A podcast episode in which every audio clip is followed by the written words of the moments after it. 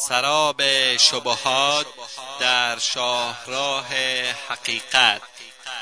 تهیه و تقدیم اسحاق دبیری. بسم الله الرحمن الرحیم. الحمد لله رب العالمين والصلاة والسلام على اشرف الانبیاء والمرسلین نبینا محمد وعلى آله واصحابه اجمعین. اما بعد شنوندگان عزیز در این حلقه درباره گوشه های از تلاش عربستان سعودی برای دعوت به سوی خداوند صحبت خواهیم کرد. تلاش های ملک عبدالعزیز برای دعوت به سوی خداوند و حمایت از فعالیت های اسلامی. اولا در زمینه دعوت به سوی خداوند. زمانی که ملک عبدالعزیز رحمه الله پرچمدار توحید شد و همه وجود خود را واقف این مسئولیت سنگین نمود در زمینه دعوت به سوی پروردگار ترویج عقیده صحیح و زدودن شرک و خرافات از آن تلاش فراوانی نمود. دکتر عبدالله ترکی می‌گوید هنگامی که ملک عبدالعزیز از دعوت به سوی توحید و دین حق پشتیبانی کرده به یاری پروردگار و قدرت و شکوه توانست از حریم توحید در برابر همه عقاید عادات سنتها و زواید پدیدهها و اسالیبی که با آن تضاد و متعارض هستند پاسداری کند. ایشان بر از بین بردن همه مظاهر شرک که در میان بعضی از مسلمانان رایج است.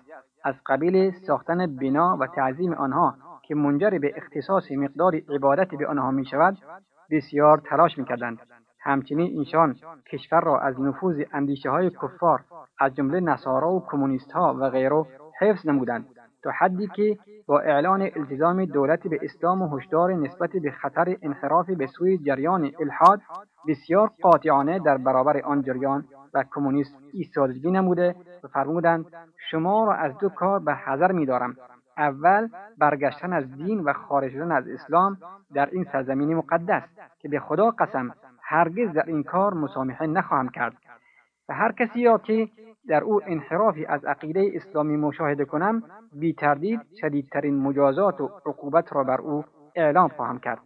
دوم نادانی که شیطان آنها را به انجام کارها که موجب اخلال در امنیت و آسایش کشور است وسوسه می نماید همچنین ایشان جریان لایسیم با ادعاهای دروغین و شعارهای فریبنده آن را به سبب مفاسد و خطرهای بزرگ بزرگ آن را رد نموده و بر کامل بودن دین اسلام و وجود همه خیرات و محاسن در آن تأکید کردند و با انکار دعوت لایکها درباره آزادی زن فرمودند بی تردید در آخر این دوران دعوت به سوی تمدن وجود خواهد داشت که بیگمان یکی از رقصهای شیطان است. از آن زیشتر فسادی است که در زمینه اختلاط زنان با ادعای آموزش و پیشرفت وجود آمده است. از آن جمله زمین سازی برای اعمال اعمالی است که زن برای آن خلق نشده. تا جایی که وظیفه اصلی خود را کنار نهاده و ادعا می کنند که این کار از آثار پیشرفت و تمدن است. نه به خدا قسم. این تمدن جز شرف سنت عادات آداب رسوم ما نیست. بدین ترتیب ملک عبدالعزیز در برابر تهاجم فکری همچون صدی محکم مدافع کشور در برابر خطرها و آسیبها حافظ هویت اسلامی آن و دعوتگری به سوی پروردگار بود. آنچه در زیر می آید خلاصه از بعضی فعالیت های تبلیغی در دوران ملک عبدالعزیز رحمه الله تعالی می باشد تأسیس هیئت امر معروف و نهی از منکر. امر معروف و نهی از منکر حریم و مرز دین و پاسدار شریعت و راهنمای امت می باشد امام غزالی درباره در این باره می‌گوید آن امر محور بزرگ دین و امر مهمی است که خداوند همه انبیا را به خاطر آن مبعوث کرده است. اگر بساط آن برچیده شود و به علم و عمل آن بیتوجه گردد بی تردید نبوت از عمل باز میماند و دیانت رو به زوال مینهد و گمراهی و نادانی رواج پیدا می کند فساد فزونی و حماقت گسترش مییابد. کشور ویران و بندگان هلاک می‌شوند و فقط در روز قیامت متوجه هلاک خویشتن می‌شوند.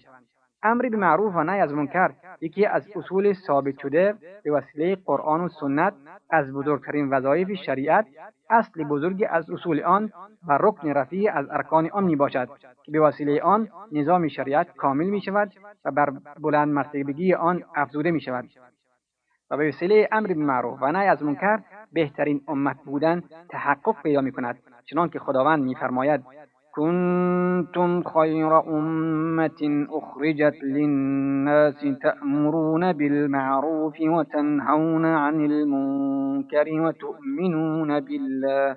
شما ای پیروان محمد بهترین امتی هستید که به سود انسانها آفریده شده اید. مادام که امر به معروف می کنید و نهی از منکر می نمایید و به خدا ایمان, ایمان دارید. با توجه به اینکه دولت عربستان سعودی بر پایه مبادی اسلامی تأسیس شده است. همان گونه که گذشت از بدو تأسیس تا کنون به این امر احتمام فراوانی کرده است.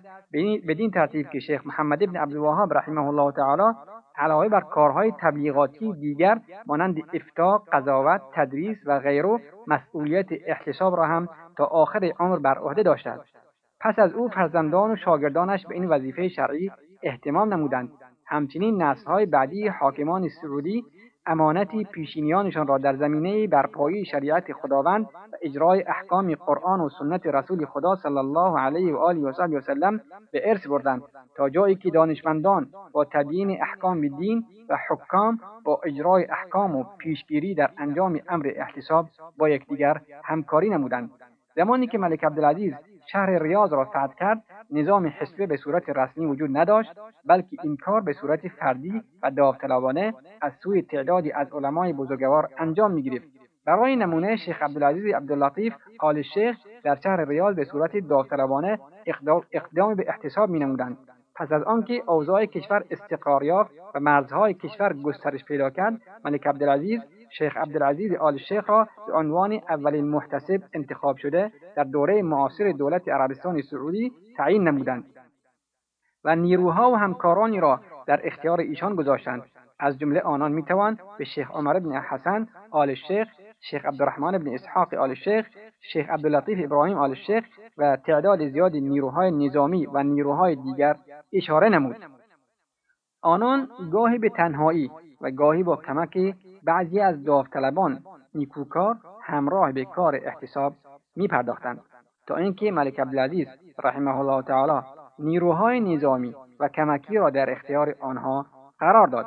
آنان علیرغم کم بودن تعدادشان به کاملترین و بهترین شیوه به انجام وظیفه احتساب می پرداختند که این امر خدمت بزرگی به دعوت اسلامی بود. بسیاری از منکرات آشکار را از بین می برد.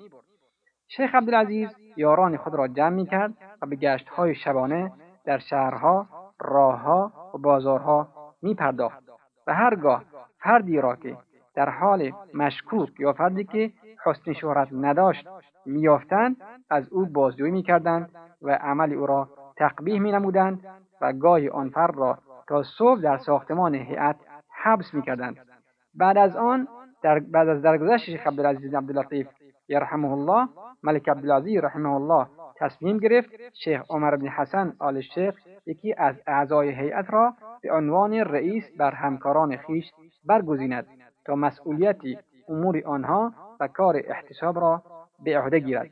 سپس نظارت بر نظام حسب در مناطق مرکزی شرقی و مرزهای شمالی را به عهده او گذاشت. در این زمان مصلحت چنین ایجاد می نمود که مرکزی دائمی برای رئیس کل نظام حسبه در شهر ریاض تأسیس شود. پس از آن گسترش و توسعه به وجود آمده در شهر ریاض ایجاد مراکز بیشتری در شهر را میطلبید. برای هر مرکز با تعیین محدوده جغرافیایی تحت پوشش آن چندین عضو رئیس که امور آنها را اداره نماید و مسئول اعمال آنها باشد تعیین گردید که در حلقه بعدی آن را دنبال می‌کنیم. شنوندگان عزیز وقتی برنامه ما تا همین جا به پایان می‌رسد. تا هفته آینده شما را به خداوند بزرگ میسپاریم. والله اعلم. وصلى الله وسلم على نبينا محمد وآله وصحبه وسلم والسلام عليكم ورحمة الله وبركاته